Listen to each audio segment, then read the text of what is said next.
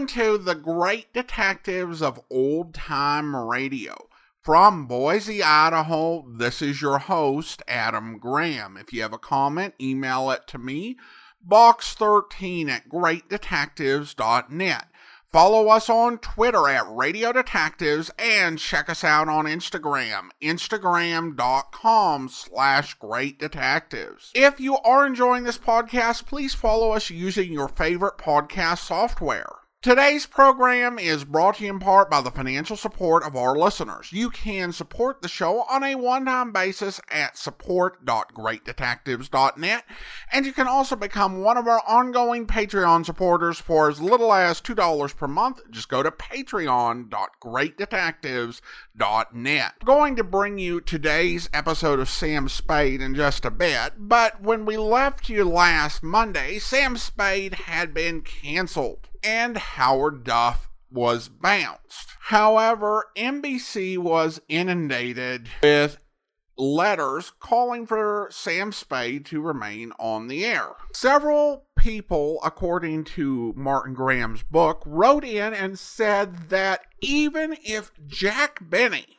the biggest name in radio at the time, were on at the same time, they would listen to Howard Duff. So this led NBC to take the logical step and bring Sam Spade back without Howard Duff. In many ways, this is a puzzling uh, decision for us looking back at this 73 years later. But the fact is that the political calculations that had led NBC to cancel Sam Spade in the first place hadn't gone away, but the continuing interest in the series if they did it without Howard Duff, they could have a hit program and they could avoid the bad publicity and all the issues with Duff having been mentioned in red channels.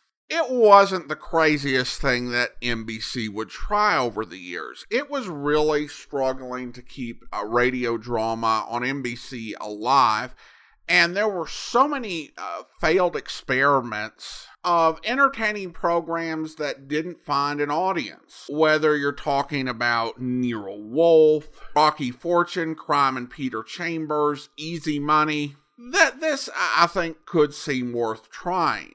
Duff, for his part, said that he was disappointed in Spier for going ahead with the series without him, but eventually let bygones be bygones. Of course, the question then becomes who is going to replace Howard Duff? According to E. Jack Neuman, Jack Webb tried out uh, for the part. This is one of those things I'm kind of dubious about. I don't doubt that Neuman said it or that Mr. Graham's reported him uh, correctly, but I'm wondering if somehow a wire got crossed because that makes no sense. For Webb to leave Dragnet for Sam Spade. Dragnet had become a top rated program, Webb had rocketed to stardom. And the idea of leaving Dragnet to reboot a franchise that had been so well defined by Howard Duff and in a genre that was in decline. Really, I couldn't believe that he would leave Dragnet. Now, I'm not going to say 100% it couldn't happen because I could see Webb thinking he might do Sam Spade and Dragnet at the same time. Now, as hard as that might be to conceptualize in the 21st century, when we're used to television and to television being such an all consuming job for the star, radio really is different. You might do a rehearsal recording, but the amount of time you spent recording, you know, it was only going to be a few hours, particularly since he wasn't going to be as involved in this as he would be in Dragnet. And Webb actually worked on two series simultaneously when he did the final four episodes of Pat Novak for Hire when in the same time that he was uh, doing the first four episodes of Dragnet. And in 1951, he would do Pete Kelly's Blues on radio at the same time that he was performing Dragnet. So it was autumn of 1950. Webb was a noted workaholic. He hadn't gotten into television, nor was he being given a ton of plum film roles to keep him busy. So I could conceive Webb entertaining the idea that he could lead two network programs at the same time for five or six months. But whether that got to the point of recording an audition, I'm not sure, particularly how the networks would view it. Writer John Dunning has said that Howard Duff was so established in that role that even Humphrey Bogart couldn't have taken over the role over radio and successfully followed him. I don't know about that, but NBC did not get Humphrey Bogart. Instead, they cast Stephen Dunne as Sam Spade. And we'll talk a bit more about Mr. Dunne after today's episode, but this has been a lengthy intro. So, from November 17th, 1950, here now is Caper Over My Dead Body.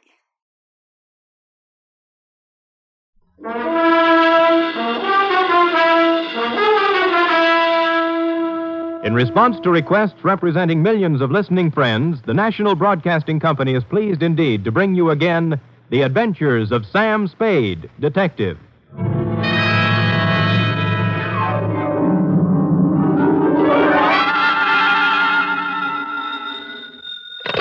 Hello? Me, sweet.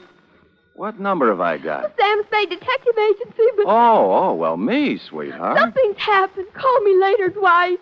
The white shed. Look, I didn't know you. You were in town. You didn't write to me or. Effie, F. Yes? This is me in the flesh, Sammy the Spade. Oh, oh now what? Goodbye. Effie, I'm in a payphone. My nickel is running out. Oh, Dwight, how can you be so cruel and play jokes at a time like this? Wait, wait, listen. Fella, you listening? Yes. I am not dead. Don't believe everything you read in the papers Huh? or hear on the radio. Yes. You were at my funeral. Is that what you were about to say? Yes. And it was lovely. Don't believe that either. Stay right where you are, sweetheart, because I'll be there, alive and handsomer than ever, with an account of a caper which proves you can kill some of the people part of the time. My exaggerated report on the death of Sam Spade.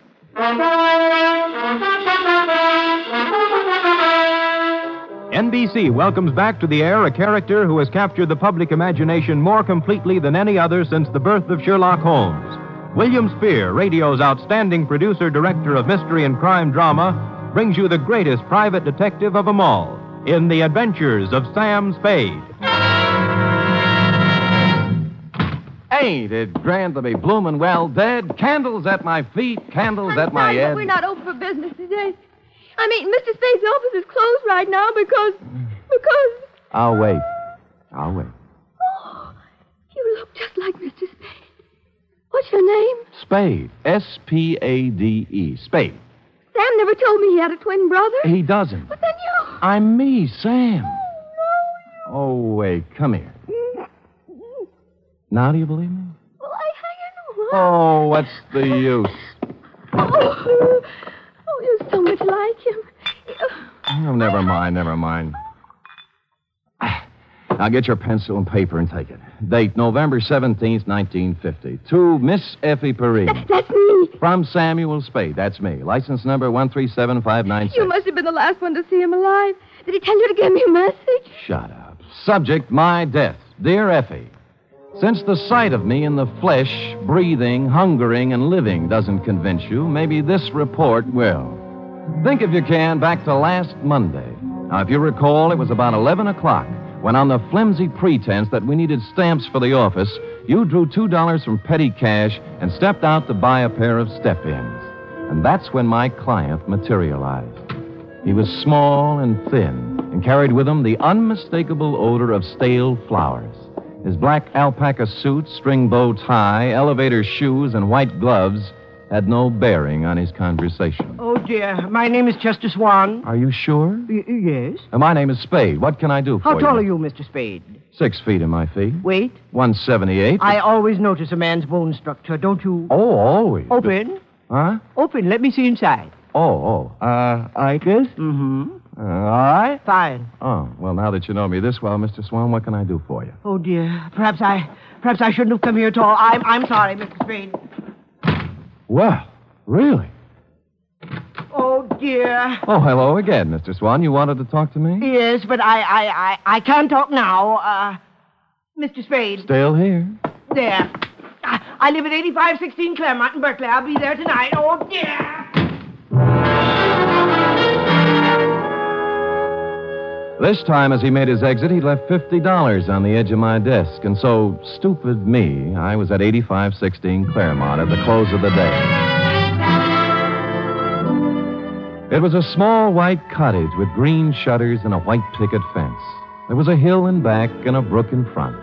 The sun was beginning to set on it, and it was all very picturesque. In fact, so much so that a girl with red hair, blue jeans, purple smock, oils, and canvas was making it immortal. She liked me immediately. Here, hold this. Certainly. Like it? Oh, yeah. This is my first landscape. I'm a sprouting artist. Obvious.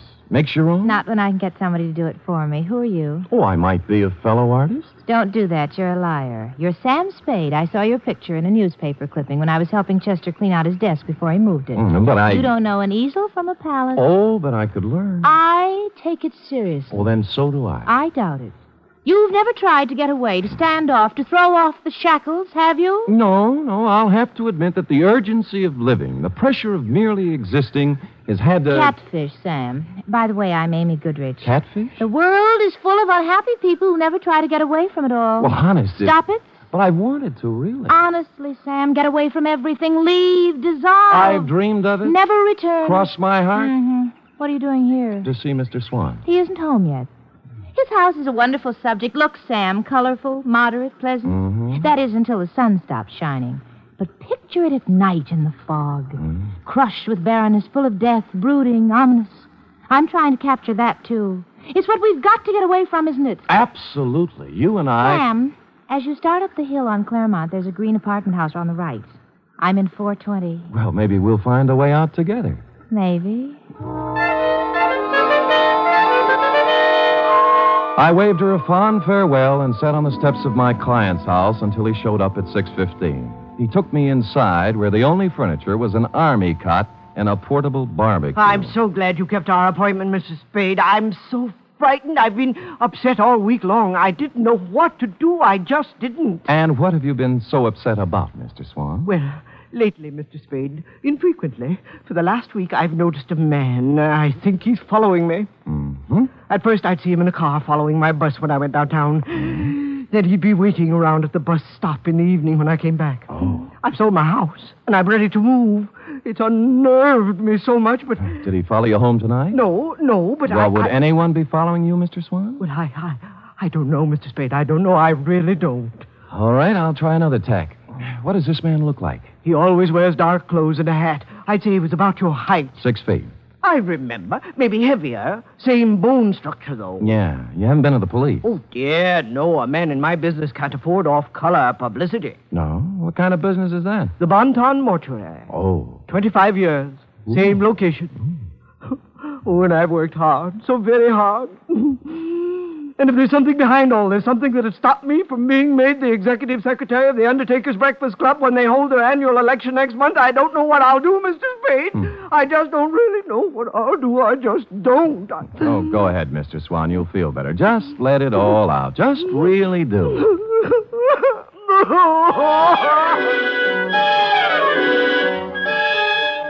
And he did. When he stopped crying, I instructed him to go about his daily habits as always and left, assuring him I'd get to the bottom of it all. I walked down to the corner ostentatiously, which is a neat trick well calculated to throw nefarious observers off the track and lull them into false security. And when the bus showed up ten minutes later, I got on it, rode three blocks, walked back, and took a plant across the street. A clever ruse, as you see, to invite a showdown. Two hours later, a man about my size and dark clothes appeared over the hill and crept stealthily to the front of my client's cottage.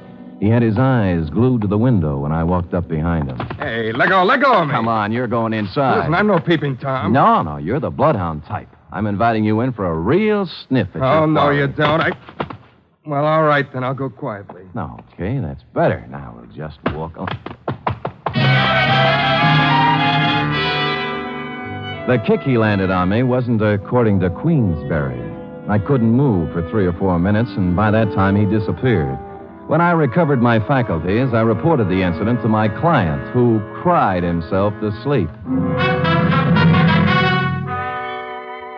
After I bolted him in for the night, I stopped on my way down the hill at apartment 420 in the little green apartment house. She was still wearing the blue jeans and the purple smock, and she still had the same ideas. Come in, Sam. You said you were serious about getting away from it all, and a whole day has passed. It was that pressure of living. I'm, I'm here to apologize. Mm, you are not, but go ahead. I'm sorry, Angel. I love to be fooled, Sam. You're forgiven. Uh, how's the painting coming? The, the one of Swan's cottage. Slow.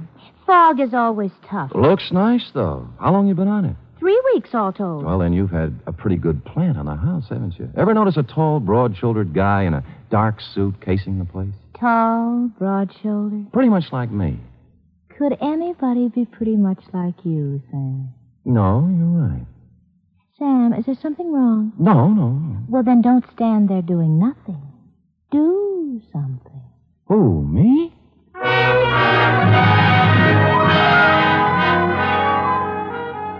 Amy fixed me a small dinner which had a strong turpentine taste to it, and then we mixed oils and painted and made fudge.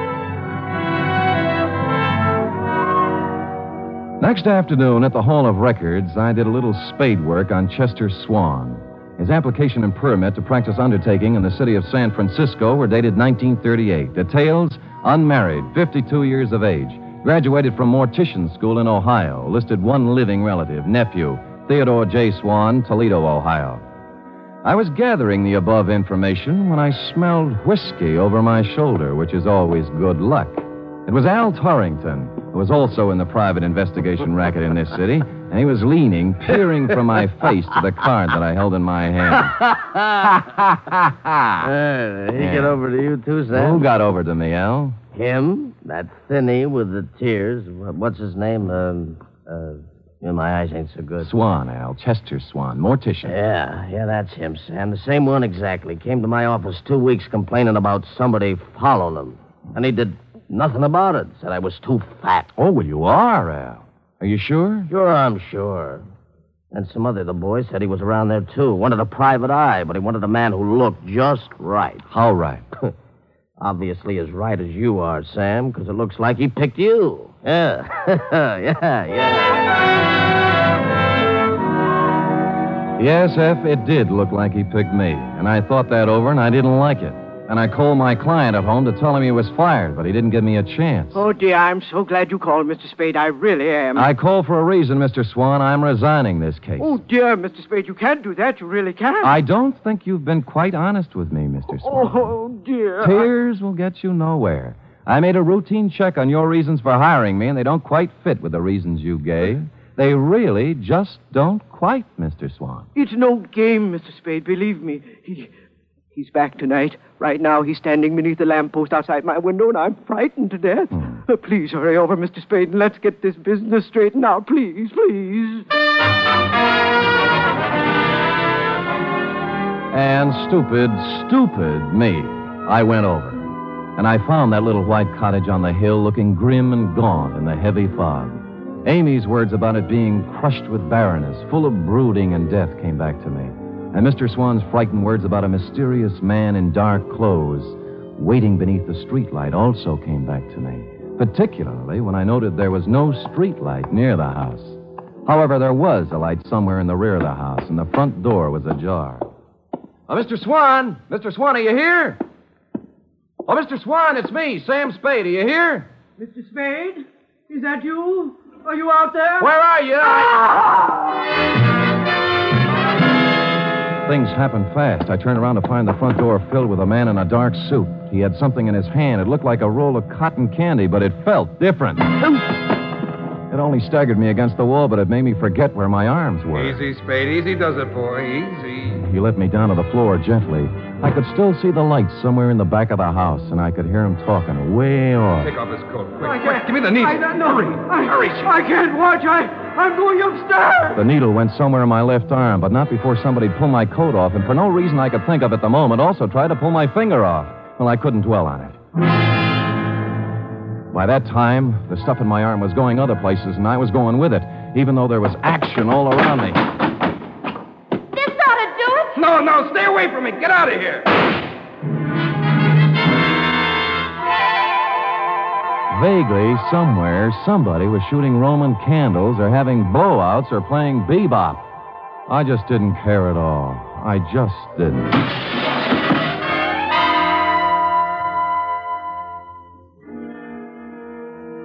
The first thing I saw was sunlight. It was the kind you see in a picture. It was a picture of a little white cottage with green shutters. You guessed it. I was in Amy's apartment where we made fudge together. I got to my feet somehow. Right here. I've had it here for two days. We'll have to figure out the best thing to do with him, though. I knew the best thing to do with me. There was a fire escape in a window. I got out there and I weaved against the wall. He's gone. He's gone. What do you mean he's gone? He couldn't have gotten away with that load he was carrying. I don't know. I don't know. He was unconscious when I left. Well, don't him. just stand there. We've got to do something. There might be trouble. Now, let's get going. I didn't wait to find out what they were going to do. I made my way down the fire escape and started walking for the street, and. And that's when I noticed my shoes didn't fit me anymore. They weren't mine. And neither was the gray flannel suit with the label marked Tidkeys. Neither was the blue shirt. While I was at it, the ring on my finger engraved Emerson High 1936 wasn't mine either. My new belt buckle had a big letter T on it, which is not my initial. It really isn't. And I didn't have any use for the eyeglasses in my coat pocket either.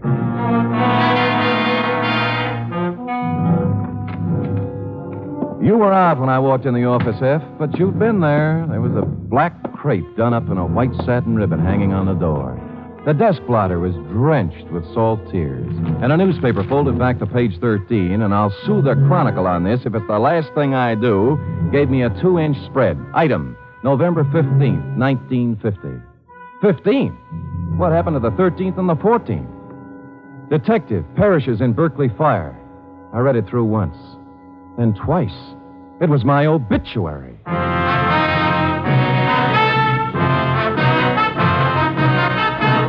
You are listening to the first in a new series of adventures involving radio's most famous detective, Sam Spade.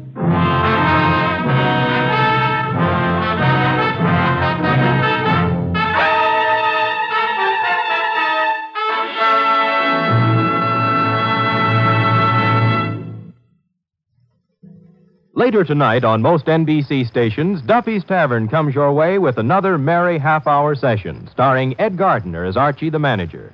There's a full serving of laughs garnished with chuckles and whipped up by Archie and his unpredictable friends, Miss Duffy, Clifton Finnegan, and Eddie the waiter.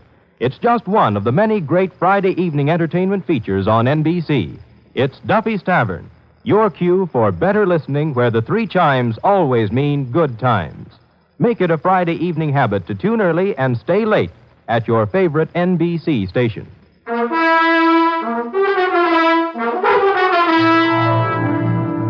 And now back to Caper Over My Dead Body, tonight's adventure with Sam Spade.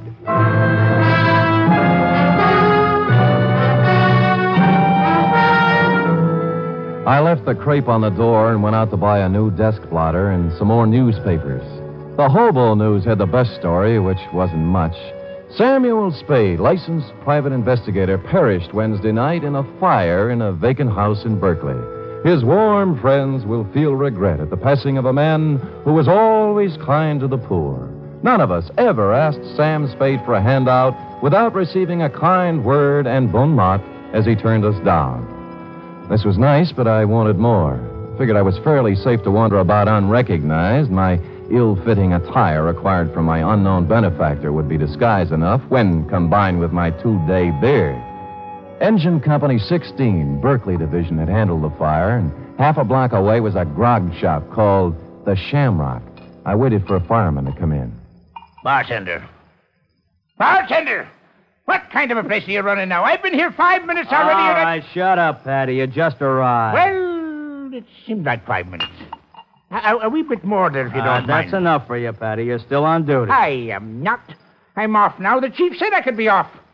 It ain't every day I receive such a shock to me system. You received your shock three days ago. And I'm still shaking, man. oh, the sight of him was terrible, terrible. Burnt as black as the good saint's beard. All twisted and horrible in death. He was probably dead drunk and didn't know what happened to him. And were you there fighting the flames and finding them like me? Hmm? Oh, it was terrible, terrible, terrible. terrible. It wasn't that bad, and you've had your limit. And who says so? I say so. Oh, you do, do you? And who are you? Your brother-in-law. Well, now, Well, maybe I can spot you one, Peg. I never drink with strangers. What's your name? Uh, O'Doolan. Well, you heard the man. Go ahead, pour. Cheers. Yeah. Uh, fireman, you had a terrible experience three days Oh, ago. that I did, Mr. O'Doolan. That I did indeed, that I I've did. heard it a dozen times. I'll be at the other It end. was of three the nights bar. ago, Mr. O'Doolan, and we get a call to the house on Claremont is afire. Well, sir, when we get there, it's about all gone. Can't understand why it has been flames so fast. Wood. It was the funeral pyre of a man who lived in sin. Huh? A detective fellow. Sam Spade, he was identified as. Oui. Oh, one moment, fireman. I've heard fine things about him. Ah, some of those uppity police fellows from the Division of Homicide says he was a nice fellow.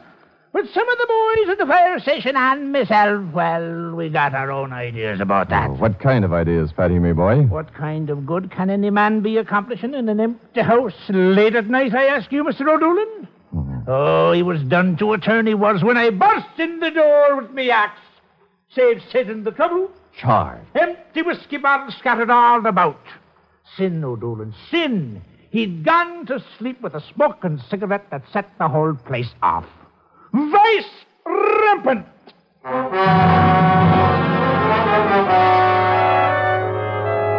From there, I went downtown to a telegraph office where I sent a wire to Toledo on a long chance. While I was waiting for an answer on a not so long chance, I slunk into the Bon Ton funeral parlor to pay my respects to the departed. I stood in the back of that dimly lit chapel and scanned the scene. Three of the boys from homicide were there, blowing their noses. Two chorus girls I thought had long since forgotten me were there in black, deep V necks. My insurance man was there, looking awful worried. One Chronicle reporter with photographer, and a shoeshine boy from our building, and the bailiff from the courthouse, just to mention a few I could make out. And you were there, Effie, up front near a closed casket. I made out a bower of flowers from robbery detail. It said, Goodbye, Sam. Maxie from the city morgue was the only one who looked at ease. All right. Does anyone wish to, uh, you, miss?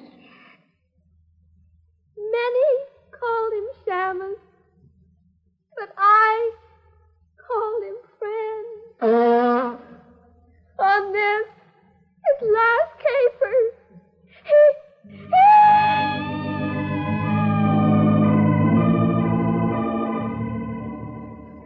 I was touched, Effie, and I would have stopped the whole thing then and there, but I had to find out who was in that casket.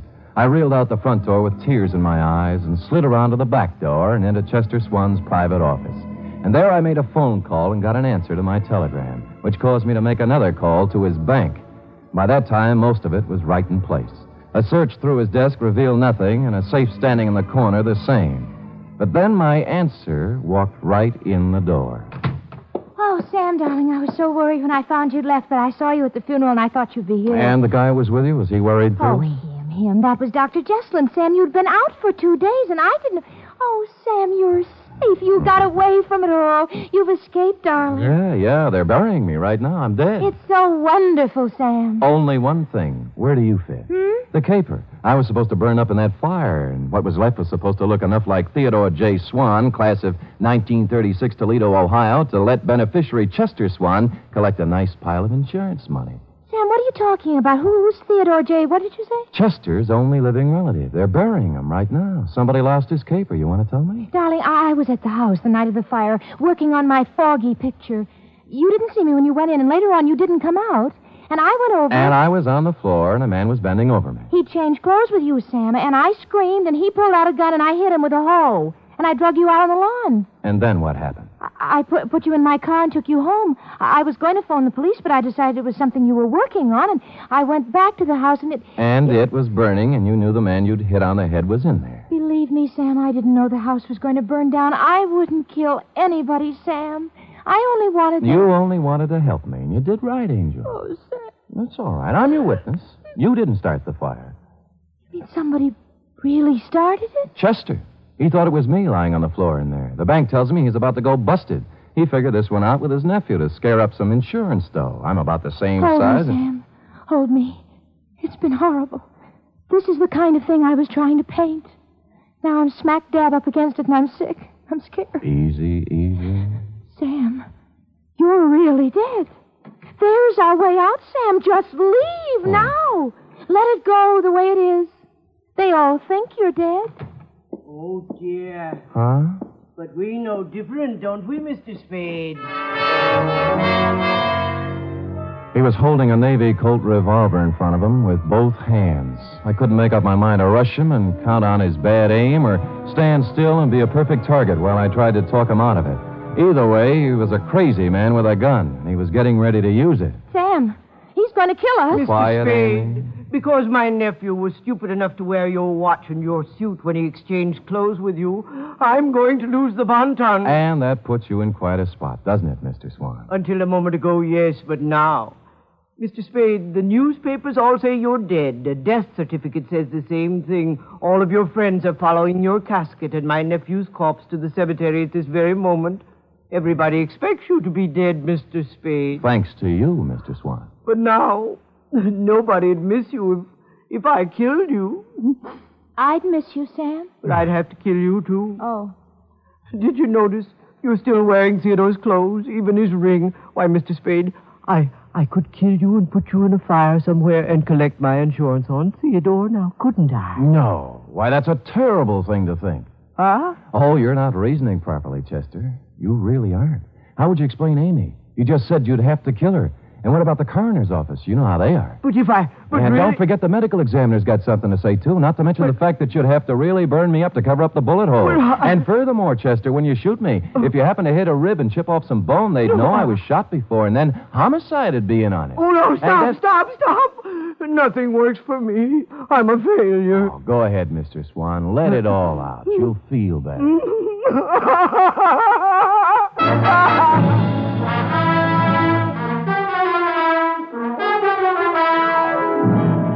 And he did. And he's still crying in his cell downtown. Period. End of report. Oh, Sam, you were so brave. You actually stood there and talked that crazy man out of out of murdering you. You were wonderful. True, Effie? Amy thinks so, too. She's uh, going to do me in oils when they let her out of the pokey. Amy's in jail? What for, Sam? Oh, technical charge of an involuntary manslaughter. They'll spring her as soon as the coroner's inquest is completed. Dear Amy. Did she make good fart, Sam? Fudge? Oh, that was the least of it. Oh? What do you mean? After the fudge. What the? Panucci. Oh, boy, oh, boy. Say, go type that up, sweetheart, while I see if there's any mention of my miraculous resuscitation on the radio page. Hmm. Go, go. Scoot, scoot.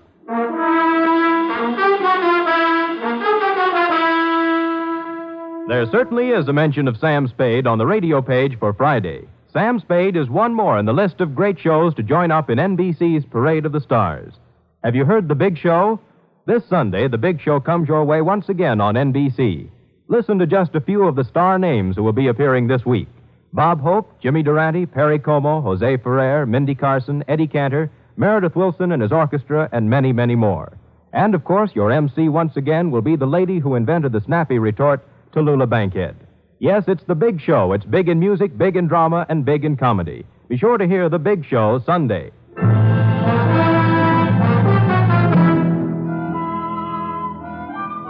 Well, here it is, Sam. All typed up. Good. I will sign it, and you will keep it always to remind you that I'm still here. Oh, Sam. Living, breathing, brave, and handsome. A paragon. Mm. Sam, what will we do about the mail? The mail? What mail? Where? Which? All the letters and postcards and telegrams and all that came in when people thought you. Oh, where were? You weren't good. When they thought you were. Oh, there have been enough tears tonight. Oh, Sam, it's so good to have you back. Will you be the same as you always were? Well, I'm going to try. Well, because then you can't help but be, like they say, the greatest private detective of them all. We'll see. Good night, Sam. Good night, sweetheart.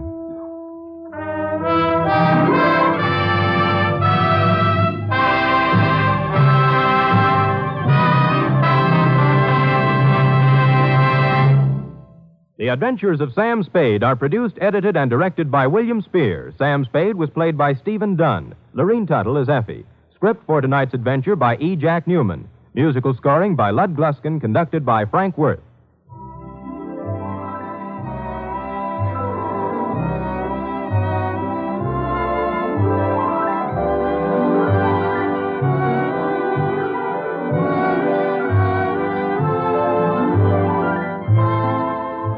Join us again next week, same time, for another adventure with Sam Spade.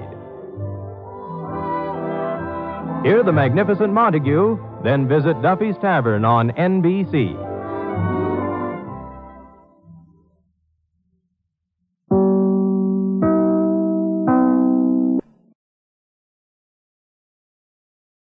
Welcome back. Definitely a very different interpretation, and it will take some time to get used to. But I've listened to some of the Steve Dunne episodes, and I think that they do work uh, if you just accept them for what they are. This particular story was a challenge because it was actually written for Howard Duff. It was a fresh performance of the Over My Dead Body Caper, which was the last CBS episode of Sam Spade back in 1949. Now we'll talk a little bit about Steve Dunne. Steve Dunne was really one of those sort of journeyman actors. He had actually starred in two radio programs prior to this. He starred in Deadline Mystery, which was a uh, mystery program that was so cheap it was beneath the standards of this podcast. He also starred in the worst detective program of all time, Danger Dr. Danfield. That series was done under the name Michael Dunne. His given name was Francis Michael Dunne, but he began to go under Steve for professional reasons. His radio career included announcing and disc jockeying, in addition to the acting jobs, uh, including on the Jack Kirkwood program. And then, of course, he uh, starred in some movies, really the sort of B movie type, uh, before moving on to television found an interesting story about one of his film roles where he was in one of the Rusty films.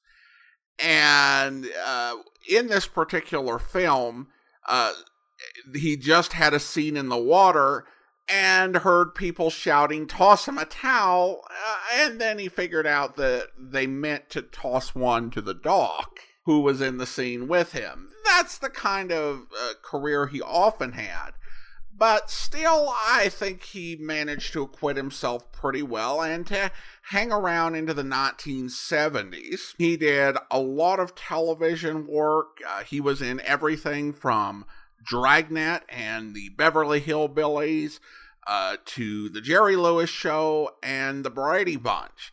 He also and this is very cool. He appeared in two episodes of the 1960s Batman TV series, and he also had a minor role in one of my favorite films of all time, Willy Wonka and the Chocolate Factory. So I have to admire the ability to have a career like that.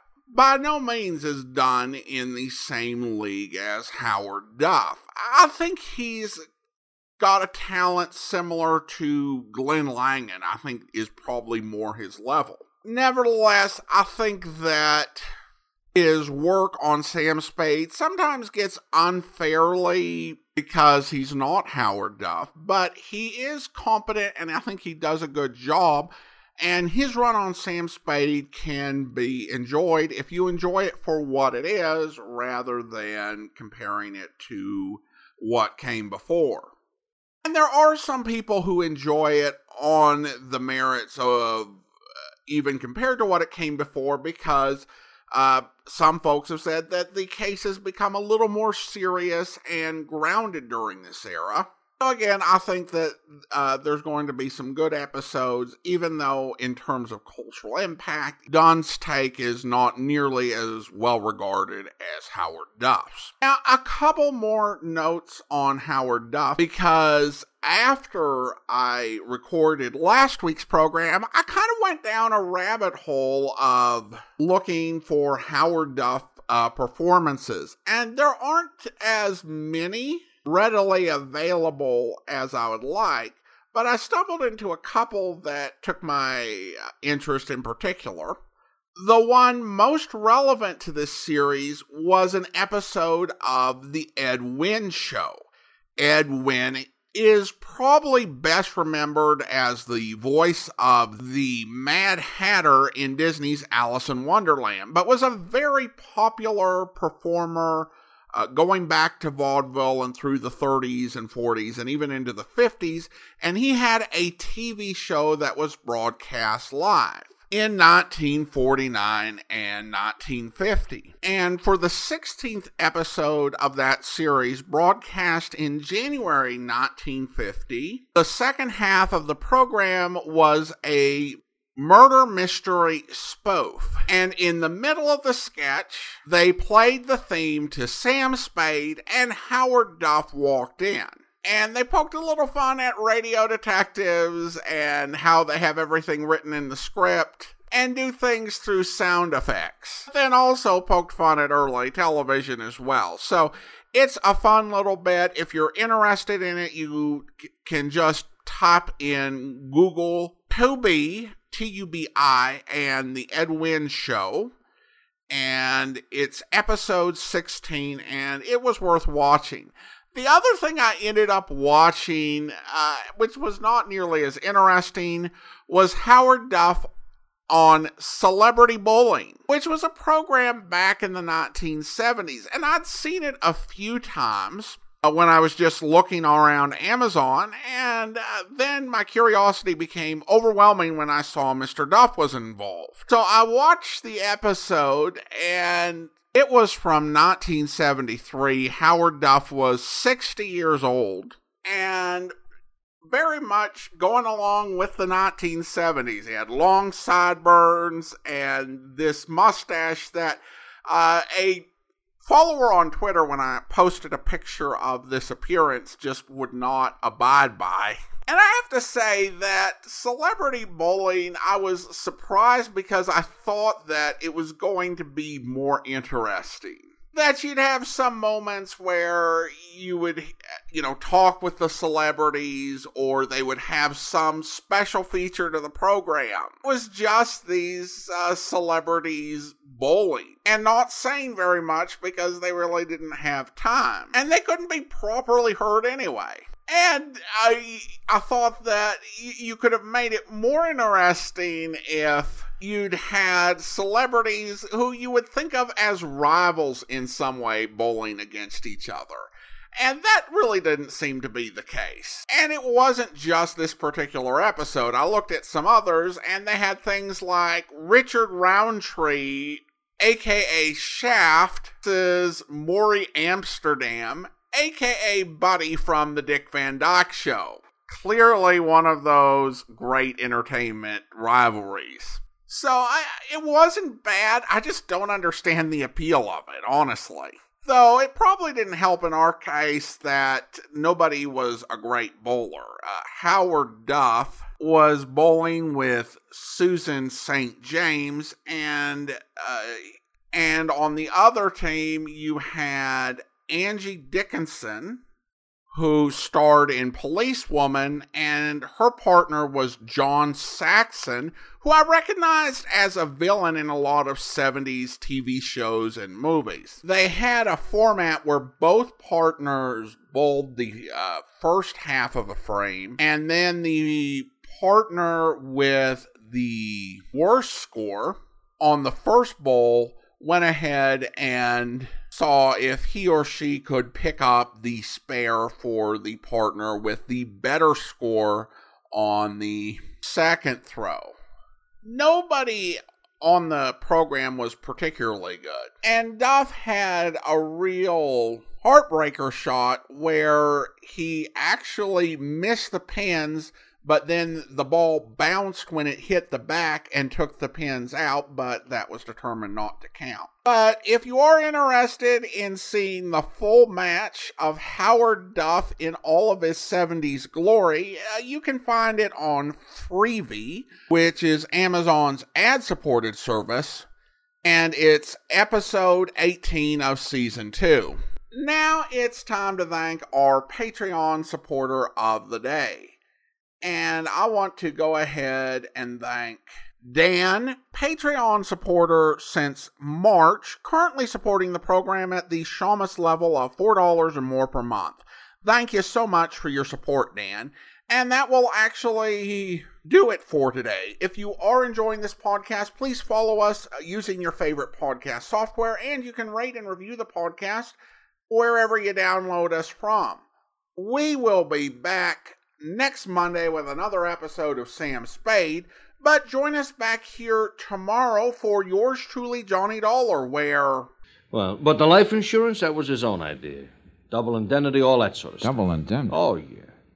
But guess who had to dig up the moolah for the last couple premiums? Big hearted Corbin. You're right. Not a bad investment, though, was it? What? Hey, hey, A couple of thousand a in premiums, and you stand to collect plenty. If we can find proof that he's dead, and if we can't recover I don't like the. that dollar. I don't either, Corbin. It doesn't smell good. Oh, you think me, his own agent, actually rigged something like that for one of my best friends? You think that. Listen, wise guy. Even if I did have any any of a such idea, it'd be crazy. Anything actually as, as, as, as obvious as that. Well, sometimes the most obvious is the best cover Oh, get out of here, Dollar. I hope you'll be with us then. In the meantime, do send your comments to box13 at greatdetectives.net. Follow us on Twitter at Radio Detectives and check us out on Instagram. Instagram.com slash Great Detectives. From Boise, Idaho, this is your host, Adam Graham, signing off.